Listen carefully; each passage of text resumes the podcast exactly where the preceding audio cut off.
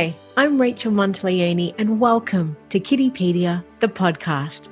I'm not an expert.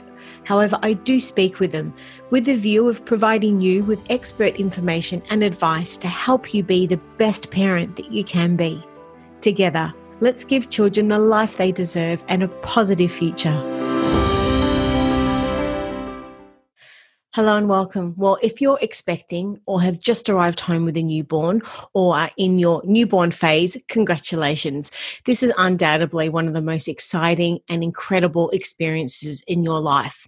Now, during the newborn phase, the first twelve weeks of your baby's life, it can be overwhelming physically, emotionally, and mentally. So, to help provide a gentle roadmap for the newborn weeks with helpful, practical, expert tips, how you, you can set up healthy sleep habits, we welcome our special guest and baby sleep expert, Emma O'Callaghan.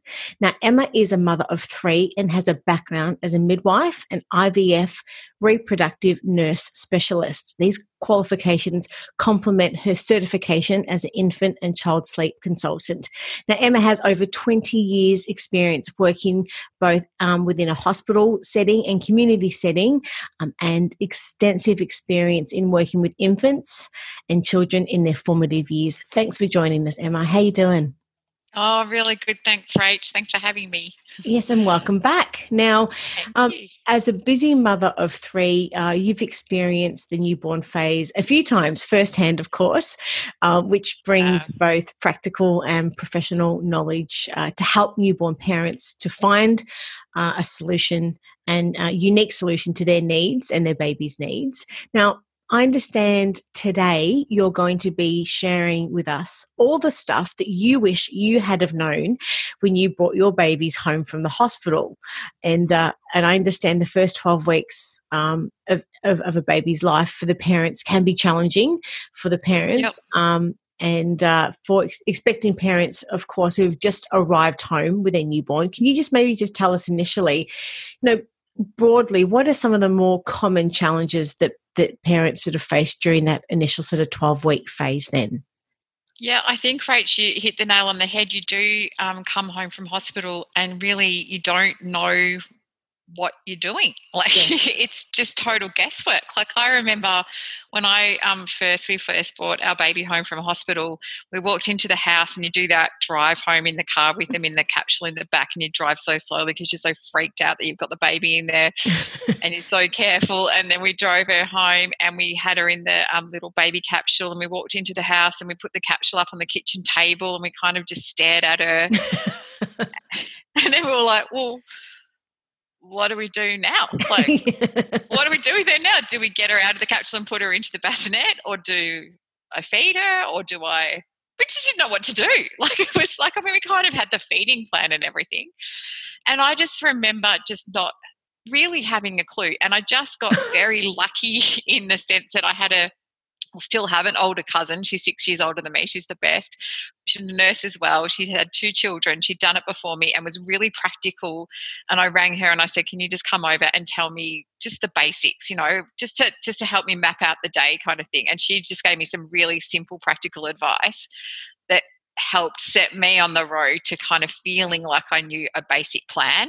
Yes. So I... I mean, this is more detailed than what I got given then, and there's even things that I'm going to talk to you guys about that um, so mums can find out even more about what to do. But it's stuff that I would have loved to have known because you just you you don't know.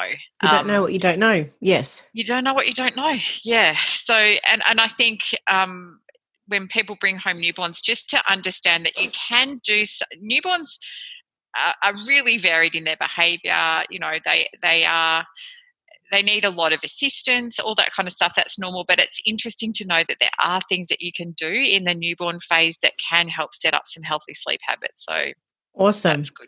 Yeah. And the first weeks of life um, in the outside outside world is very different, no doubt, to inside the womb where, of course, inside the womb it's consistent with temperature, noise, um, lighting and everything else as well. So, of course, once they're sort of outside the womb, it's just it's, it's completely different. Yeah. So how can parents totally. help adjust, I guess, their newborn to the outside world just initially as well? Yeah, I mean, that's a great question. There's a lot of schools of thought around that the first um, the first twelve weeks of life, we a lot of people actually call that the fourth trimester. Mm-hmm. So this idea that babies are actually born a little bit too early in some ways, um, and it's you know it's research shows that um, our pelvises. This is going quite technical, but our pelvises have gotten smaller, and there's a reason why we have to give birth um, a bit earlier now. But back millions, you know, many, many thousands of years ago, babies were probably in utero for longer.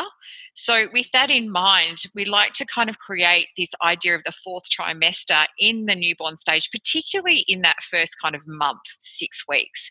And that means lots of cuddling close, lots of holding, um, really good firm swaddles, because that keeps them really contained like they were in the womb, um, using good white noise, because uh, in the womb it was really noisy. Um, just just providing this experience like it's the fourth trimester, as if they were sort of still inside you almost. Yeah. But they're not. I think that's that's a really interesting um, sort of idea, and I can see a lot of truth in that, that it, babies really benefit from that. As well. Now, I just wanted to acknowledge we published your article, and the title is Newborn and the Sleep Roadmap. Now, for someone who hasn't read the article yet, can you please tell us what it's about and, of course, just what inspired you to write it? Uh, yeah, Rach, it's, it's basically about a really simple roadmap for the newborn stage. Mm-hmm. So I wrote it for parents who are maybe um, any mum that's pregnant or thinking about, you know, life beyond labour, um, because you're so focused on that when you're pregnant, but there is a whole life beyond labour and getting to know your baby, for mums that are just bringing babies home and families, and also for, um, you know, any parents of newborns really. So I tried to break it up into really simple steps, like just mm-hmm. weeks one to three, weeks four to six, and then weeks seven to twelve, because I consider sort of zero to twelve to be the newborn weeks. Mm-hmm. And just to, you know, do just what to expect in those stages, what is realistic for a newborn. Yeah. Um, and and just things that you can do to create healthy, healthy sleep habits so that you won't really have problems to undo down the track. That was the idea of why I wrote it, and to make it really simple for parents to understand and then implement.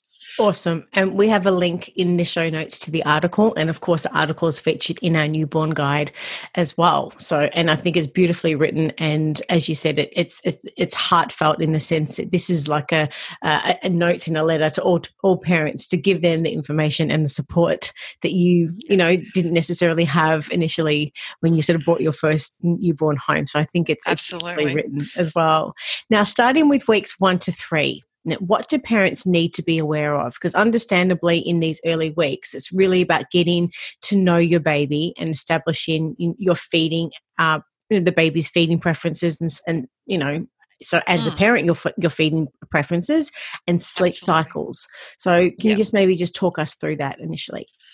I think um, when, yeah, when you first bring your bub home, it That's this just a divine time to be getting to know your baby. Take all the pressure off of thinking about, oh, I've got to get them into some sleep routine or anything like that. They will be really, really drowsy. Um, they're high on maternal melatonin. And what I mean by that is there's a lot of, the mum made a lot of melatonin and mm-hmm. that crossed the placenta in utero, and that melatonin is still in the baby's system when they're born. So when they come out, they are super sleepy for often up to around three weeks. And it's the cutest, and you just want to give them cuddles all the time.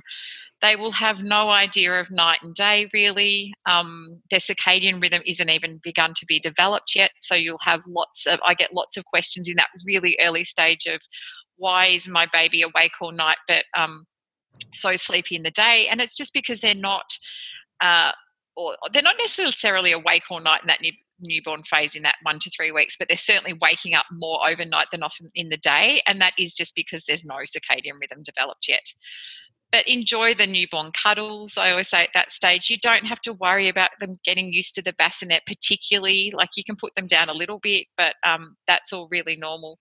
The biggest focus is getting to know your baby and establishing breastfeeding, or if you're choosing to bottle feed or you want to bottle feed, getting the feeding happening um, mm-hmm. and feeling a sense of confidence around that. So that takes time, you know, particularly breastfeeding is a, a bit of an art and a science, there's no doubt about it. And I think that would be my biggest focus, just to make sure a mum feels really confident with the feeding. And if you're not feeling great about it, that would be the time to ter- talk to your maternal child health nurse and get some professional help. Yeah. You know, that's what you want to do. That's the biggest focus at that stage. So maternal melatonin is the sleepy hormone, I'm hearing. Correct. Um, and the sleepy, the really sleepy state lasts, you said, for about three weeks. Is that right? Yes. Okay. Most commonly, yeah. So at what yeah. point then do babies develop their circadian rhythm then? So that, that kind of brings us um, more right into the, a little bit later on. Um, they... They they develop their circadian rhythm around eight to nine weeks. Oh, wow, that late. Yeah. So there's, oh, we're sort of jumping ahead a little bit, but it does take a while for them to develop their circadian rhythm. Mm-hmm. So I think the biggest thing sort of leading up into the um, four to six week stage is by that stage, maternal melatonin is now running out, yet babies haven't started to make their own um hormones to stabilise their body clock and all this sort of stuff. So often around four to seven weeks is the most unsettled period for a newborn. Mm. And it's a lot to do with the fact that they just don't have any of their own melatonin to make them tired. And you can get that real, this is probably the most common time that babies get diagnosed with colic or reflux. Or parents assume, because there's a lot of crying peaks at six weeks basically. So there's yes. a lot of crying. Um, there's a lot of, you know, you, you can't seem to work out, you can't calm them, they're really fussy. And it's just often, you know, if everything else is going okay and feeding's going okay, the biggest thing that I'll say is just just hang on in there. It, it's just time. And if you can, another two weeks and then the hormones will start to kick in and you'll start to see some proper sleep happening again. Mm-hmm. So, um, so how can we help babies distinguish between day and night uh, to keep them, um, I guess, sort of, and, and like create their, their, yeah, their sleeping patterns yeah, as well? Yeah, support the development of the circadian rhythm. That's what I always, in, in the very early days, in one to three weeks, you can sleep them anywhere. You can sleep them out in the lounge room, you know, in their bassinet, all that sort of stuff. But from um, about definitely four weeks, it's a really good idea to start sleeping your baby in the dark. So reason that is, is, and this is a really cool thing, and I always tell my parents this, um, when babies are out in the light, it's the same for us as well, but when we're out in the light, in the kitchen, family room, outside, all that natural sunlight going into our eyes builds up serotonin in our brains. Mm. Okay, it's really, you know, vital um, hormone for us and our well-being. When we go into the dark or take our babies into the dark, um, that serotonin is all converted into melatonin, the sleepy hormone, and it needs a dark, dark environment for that to happen. So that's a, a benefit of it. Now, at the start, they're not going to have enough mel- much melatonin to convert, but we can certainly help them, you know, with that process. So it, a lot of people, I guess, a, a little mistake that they do is they'll have them napping in the day the whole time out in the light, and from about four is weeks this- is the time that So it's so weeks one to three, you should keep them out in the light during the day, but only during weeks yeah. one to three. Is that right? Only during weeks one to okay. three. Okay, yeah. Cool. And then from weeks four on, you want to start napping them in the dark to support the development of their circadian rhythm, but also to have that other benefit of melatonin starting to rise in their brains when you're taking them into the dark. So that's probably one of my biggest tips overall with newborns is mm. um, napping and sleeping in the dark. Uh, get creative in their room um, or if they're in your room. Like really sort of if you've just got a block out blind, that's cool, but often a lot of light comes in the side and a lot comes over the top of the thing, and it is worth just buying, you know, just a set of curtains or, you know, something to block it out, because the darker it is, the latest research really does tell us that they sleep a lot more restoratively um, and it's easier for them to fall asleep. And that's a great habit to set up really early on. Mm-hmm. So, so, um, the, so the contrast yeah. between natural daylight during daytime hours and then the darkness overnight will assist the babies to learn the difference between day and night. And this is from weeks four, did you say, onwards? Yes, okay. Weeks four onwards, yeah. Okay. So, and, and it's important too, so Rachel, conversely, like in their awake time, this is from weeks four onwards, when they're awake, give them a little bit of natural light going into their eyes. So it's often really good in their awake time. Pop them over your shoulder, wrap a blanket around them, walk around the garden, you know, um, walk out on the street, couple of houses that way, couple of houses that way. Let some, let the sunlight into their eyes. This will all help set their body clock and develop their circadian rhythm. But when it's time to nap, it's in the dark. Okay. So with that then, how long should parents keep their babies awake for then?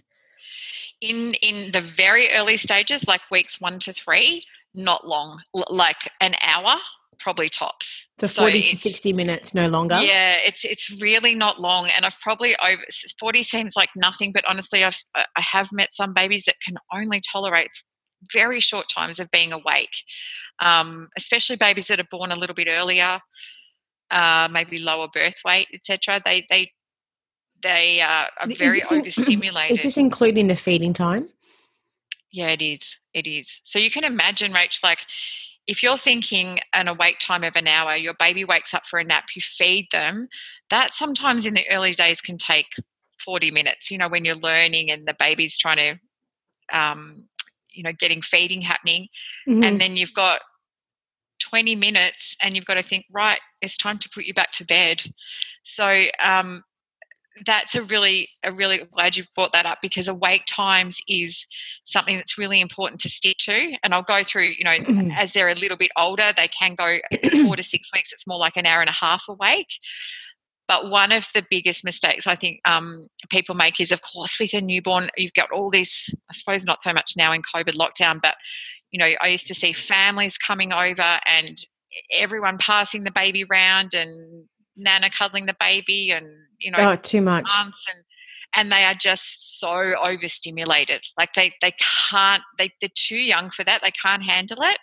And they've been kept up an extra half an hour. And even that to a newborn is a lot. And then they're kind of, what happens is their bodies get flooded with cortisol and adrenaline. The, it's sort of the body's natural way of um, giving them a bit of a second wind. Yes. But this second wind makes it really hard for them to then calm down and go to sleep. And they'll just cry and cry and cry because they're just overstimulated. Mm-hmm. So, so watch in every part of the newborn stage, watch the awake times. Okay, so watch yeah. the clock and make sure that they're yeah. given um, an opportunity for their nap within sort of that sixty minutes. You would say. Yeah. Okay. Yeah. So watching the clock's important. Definitely. So speaking about feeding times then, so moving on to that next, I mean, how often should um, you wake your baby for a feed then?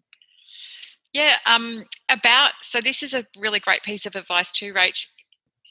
I would say on average every three hours in the day.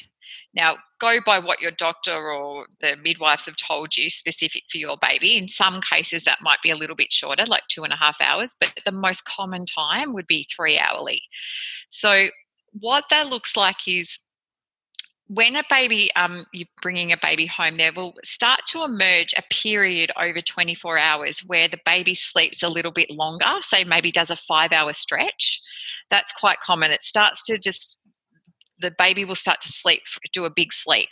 Now, we want to encourage that five-hour stretch or, say, six-hour stretch to be happening overnight, not in the day. Yes. And one of the ways we can do that um, is by feeding them three hourly in the day. And you've probably heard that. You would have definitely heard that saying, never wake a sleeping baby. That is actually a myth. That's an old-fashioned myth. Um, it is Great. actually sometimes yeah. important to wake a sleeping baby in the day. So I'll often say to parents, and this is for all stages of the newborn, like what it looks like is you might start your day at seven a.m. with a feed, and then you sort of, it is a lot of clock watching. Like you're thinking, okay, I've fed at seven, my next feed mentally, mental note will be ten a.m. and then one p.m., four p.m. mm-hmm. and so on. You're just counting out every three hours. And this is a good way to map out your day. So they'll have the feed, you're watching their awake time, they'll be back in bed an hour later. And then um, you, if it's ten o'clock, get them up again and offer that feed again. So that sort of, A, it keeps the calories going into them. It's, it keeps the nutrition happening at, at the age-appropriate rate, I guess. Mm-hmm. But it also encourages that biggest – and then overnight you don't have to wake them three hourly. You just let them wake up when they wake up. So it's different overnight. You don't mm-hmm. do the three hourly. Um, just let them wake up, and you might get a four- or five-hour stretch overnight then because you've been doing the wake-ups in the day. Okay. So I understand that most newborns feed every two to four hours and they have roughly about eight to twelve feeds in within sort of twenty-four hours. That'd be, so yeah, we right. should wake our baby up every three hours during the day for feeding and um, yeah. on average. And the yeah. way to encourage the longer stretches of sleep overnight is to is to do this, is to be able to have from set, set starting your day around seven a.m. and then every yeah. three hours feeding them, and that will one hundred percent hopefully enable the opportunity for a longer sleep overnight. Okay. Yeah. And it won't happen straight away, but if you just consistently do that, it will start to emerge. Mm-hmm. And it's just one of those things, if you never knew to do it, you you just wouldn't know. But you if you start know. to do that, you'll be like, oh, wow, I got five hours straight sleep last night. Winning. So you shouldn't necessarily wake your baby during the night to feed them. So just basically, no. yes. So when they wake themselves to feed during the night. Correct. So say we get to seven o'clock and they're still asleep. Should you wake them at seven o'clock to start your day then? Um, I mean, make that a bit flexible, like seven, seven thirty, something like that. But yeah, a, a good set start time to the day is helpful in a, mm-hmm. in baby world, because um, structure having having a set start time to the day means that you can have a set end time to the day, and it's all to do with the circadian rhythm again. I know that if we wake a baby up at seven in the morning, that eleven hours later, this is kind of a bit of an older newborn, like when the circadian rhythm is developed, but eleven hours later at six p.m. at night, their melatonin is really going to be rising and their body's telling them it's time to go to bed. Mm-hmm. So um, that's the benefit of having a set start time to the day. But mm-hmm. don't, don't make it too rigid. It's not... You know, in this stage, it's, it really is about enjoying your baby, and you're going to have some nights where you're so tired, so what, you sleep, wake up at eight that morning, or you know, it's not the biggest deal in the world, but it's just good to know generally keep it within an hour's kind of range somewhere. Yeah. And that will help things. And any tips for swaddling and just noise in general? You me- you mentioned white noise before, but what about swaddling? Yep. Um, swaddling is awesome. So I highly recommend awesome. swaddling. It's just it's just a really good tool. Like, it's something that becomes such a sleep association for them. It's a positive sleep association, meaning it doesn't involve you. Like, as soon as you pop them down to swaddle them, mm-hmm. um, they will start to know, oh, this means subconsciously, this means that sleep's coming next. They know the order of things. So that's what I mean. It's this positive sleep association. But more um, importantly for newborns, it stops the startle reflex, the Morrow reflex, which is where their little arms startle and go out like this and wake them up. So if they're on their backs and their arms are waking them up every two seconds, they can't get into a deep sleep. So we want to do a good arms across the chest or an arms down swaddle, um, firmly across the arms and then loose around the hips, and start that from, I mean, the, in the hospital they'll be doing it. Continue that as soon as you get home. Don't don't stop swaddling them. Um, and if you do it consistently, your baby will get really, really used to it, and uh, it will help sleep a lot. It gives them that cocoony, safe feeling. Awesome. As well. So moving yep. on to weeks four to six now, what developments should we start to see by now? Should we start to see longer awake times um, by that by yep. this this phase? Yeah, definitely, Rach. So now we're talking, rather than the hour, it's moving into sort of an hour and a half, definitely. So sixty you know, to ninety and, minutes. Yeah. And, yeah. and and just it's it's every baby's a bit different. Obviously the four weekers are going to be maybe still on an hour and maybe creeping into an hour and fifteen, and and the six weekers could easily do an hour and a half. Like that that's fine. But you still want to be conscious of that. Um, still still be thinking about, how am I going with the feeding? Do I need any help? Um, do I have any concerns about the feeding? Now's the time, because from about six weeks feeding ideally should be fairly established, meaning if you're breastfeeding, supply and demand have worked, your body's worked out making just the right of milk, amount of milk for your baby. So uh-huh. supply and demand is worked out. Um, if you're bottle feeding, you're confident that they're getting enough, and as long as they're gaining weight and, and what we consider they're thriving, they're gaining weight, hitting hitting those weight milestones, then that's all good. You're doing all doing an amazing job. Um And like I said, at crying does peak at six weeks. So okay. that's because they just haven't started making that melatonin yet. Mum's melatonin has run out. Don't panic and think, oh, my God, have they got colic, or, you know, it's the worst thing in the world. Just just keep calm. Just keep giving them lots of opportunity to sleep, and it will pass. It does okay. get better. So yeah. the best way we can help our babies with their melatonin production is to, to nap our baby in a dark space um, yes. from, from this point yep. in time, from weeks four onwards. Is yep. that right? Okay. Absolutely. And Absolutely. the developments we should start to see around the six-week period, what you said earlier, is that crying starts and they start – what what other um, – I, I won't uh, I won't sort of go into this too much because I want you to explain, but what other mm. wonderful things, wonderful things yeah. start to happen around that six-week period? This is where you get a little – well, it's a big present really. You get like after the six weeks they start smiling at you and it's so cute. Like, so after so around the six-week period, called. six weeks and beyond, yeah. is that right? No. Babies do it earlier, but six weeks is the average time. They say they socially smile at you, but they're looking at you and they're, they're reacting to your expression, and you get these divine little smiles, and it's just like, oh, it's the best thing in the world. So that's awesome. That's, now, six weeks can be a hard time, but you do get the smiles. So, so the crying great. starts, but the smiling starts. Crying the and smiling. smiling. Starts. So, yes. so, so moving on to weeks uh, seven to twelve, what developments should we start to see by weeks seven to twelve now? Yeah, now I, I think it's just thinking about, okay, somewhere along uh, seven to twelve is a bigger age group, obviously. Um, yeah. At the earlier start, seven, it'll be more like an hour and a half awake. Uh, as we're moving on, it definitely can be an hour and three quarters. Even some twelve-weekers can stay awake for two hours.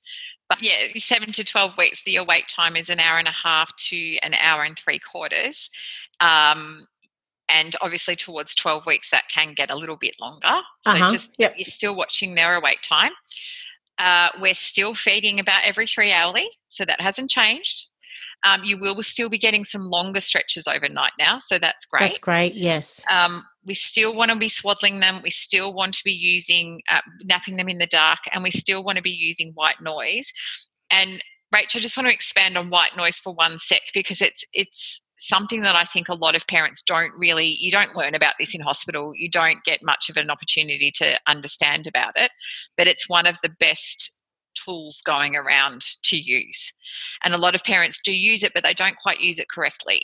Okay, so, so how do you why, use it correctly? Yeah, why white noise is so good is because when babies were growing up inside the mum, they were literally growing in white noise. It was the blood pumping around our bodies and everything. It was very noisy in the womb for them, beyond seventy decibels, which is louder than a vacuum cleaner. So it's actually quite weird for a newborn to come out and just be sleeping in silence. That's that's not what they're used to. It's not primal. So I encourage right from the start, get a, a good white noise machine. Um, Where do you get a white noise machine from? Uh, I sell them. I sell my favourite on my website, so that's a good tip. But uh, they're... When, whatever mums do, do just check that can it go really loud, because the idea is when if a baby's crying, you can turn the white noise up louder than their cries, and it really does kind of switch on a calming reflex in them, and it's amazing. It calms them right down. It's like their little brains get tuned into the white noise. They can't concentrate on too many things at once, and they stop crying. Like it's it's amazing. Um, And then when they're asleep, you can ha- turn it down, but it's still fairly loud. So they're kind of in this cocoon of sound.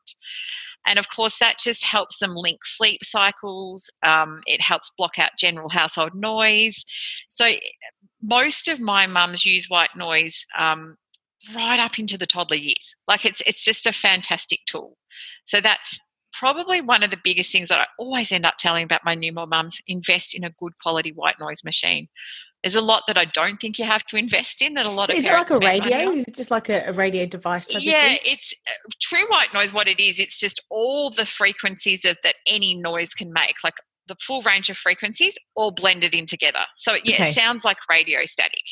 Um, but, you know, some some white noise, uh, there's apps on, on your phone that you can play, but a lot of people...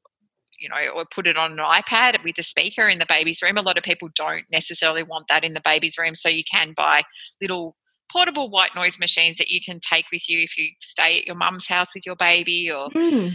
But it's a great tool. It's a it's a really good tool. So I'd highly recommend investing in something that's um, is playing the, playing the radio the same same thing or different? Has the same effect. It does have the same effect. It, oh, not not the actual radio, not music. It would have to be set on static. Um, so a lot of people, when they're using a machine, they'll put it on heartbeat or waves or something. That's not true white noise. We want that proper kind of shh, that constant, wow, um, proper white noise sound. That's what has the calming effect on babies' brains. So use that all the way through. All right, um, cool. That doesn't change. Yeah. So, so by week seven to twelve, um, the babies, um, their melatonin, I guess, is is sort of their own melatonin Devel- is developing, yeah. and Correct. Clear sleep cycles should really now be become established. And the average awake time should be um, between ninety minutes to about an hour and a half. Is that right? Yeah. Okay. Yeah, yeah. ninety minutes plus or minus fifteen minutes. So, yeah, some an hour and a half, some an hour and three quarters. That's that's right, right. Okay. And so what are the benefits of supporting your baby's circadian rhythm around week eight then? Um, just to really, because they are starting to make their own sleepy hormones, they are starting to make, I mean, there's a lot more than just melatonin involved in this process. There's other hormones at play as well. But if we can do that, it just means that they will um, sleep better at night and be able to nap better if we get their circadian rhythm happening. It, it it will help them sleep at night, which is kind of what every parent wants. Yeah, um, is the biggest thing. So, and how about weeks nine to twelve? Now, why is this a good time to begin settling your baby in your arms, um, uh, like a little less, and instead practice settling them in the bassinet or cot? Yeah, um, so a lot of the time with newborns, we just have them falling asleep on us. And then pass them to dad and they fall asleep on dad. And everyone, I mean, everyone loves cuddling a sleeping baby. I get it. But it, it's just that babies learn what you practice with them the most. And there'll come a time, it's a really physical experience to be lying, they'll be swaddled, but lying flat on their back in the bassinet. That's a very different physical feeling for a baby than falling asleep cuddled. So if you never practice that, when they get to four months, this is going to become a problem.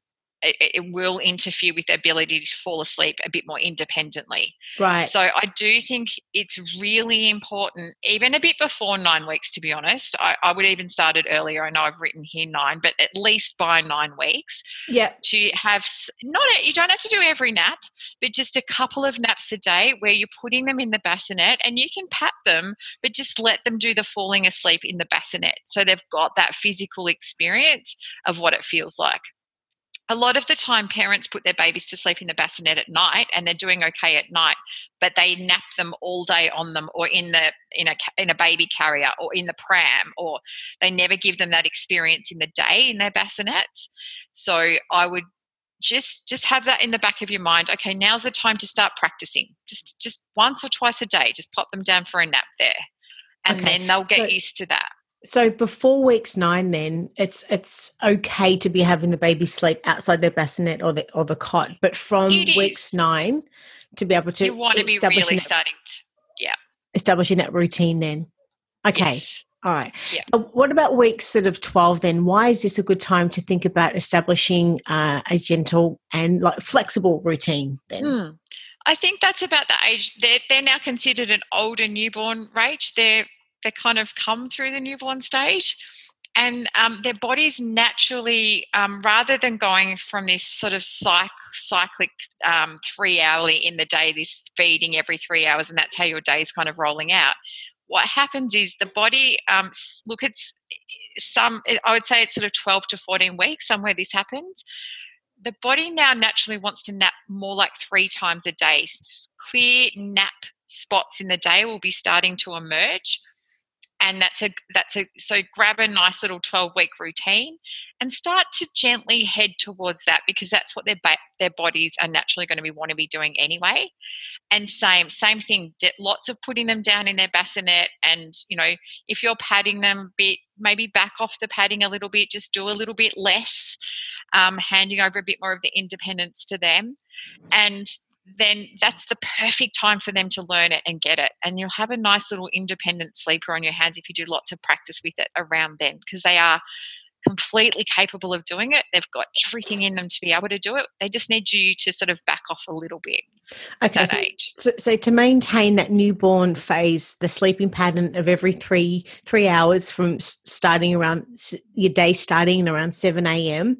Um, mm. But once you sort of get through the newborn phase up to sort of to, to week twelve and sort of beyond, to be able to establish a new new new pattern, is is that what you're saying? Yeah.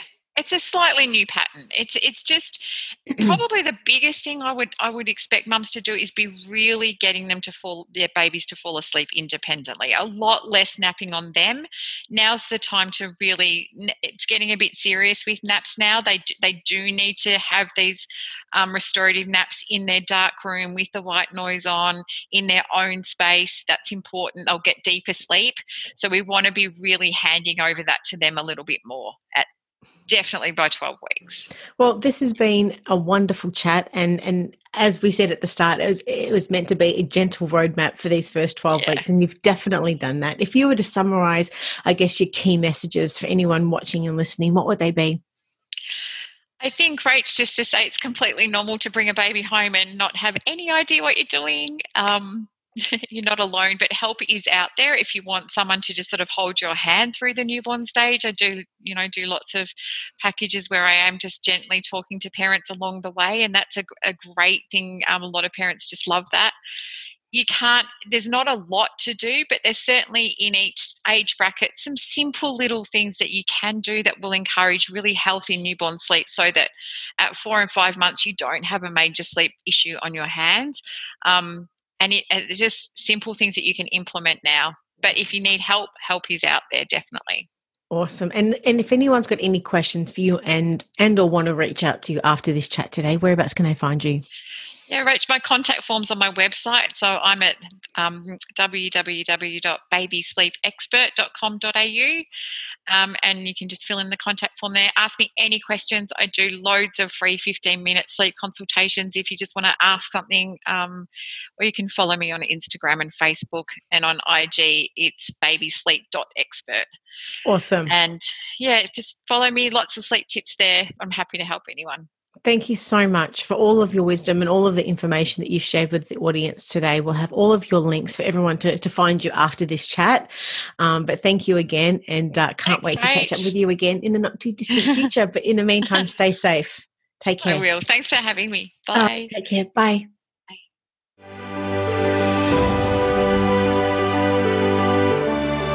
I'm Rachel Montaliani, and you've been listening to Kiddipedia, the podcast. You can have full access to Kiddipedia by visiting our website at kiddipedia dot com dot a u or following us on Facebook, Instagram, Twitter and YouTube. We're all here to help make the world a better place for our children and for generations to come. You can start today by helping us reach other parents by going to Apple Podcast, subscribe, rate and review this podcast. Thank you for listening, and be sure to give my love to the kids.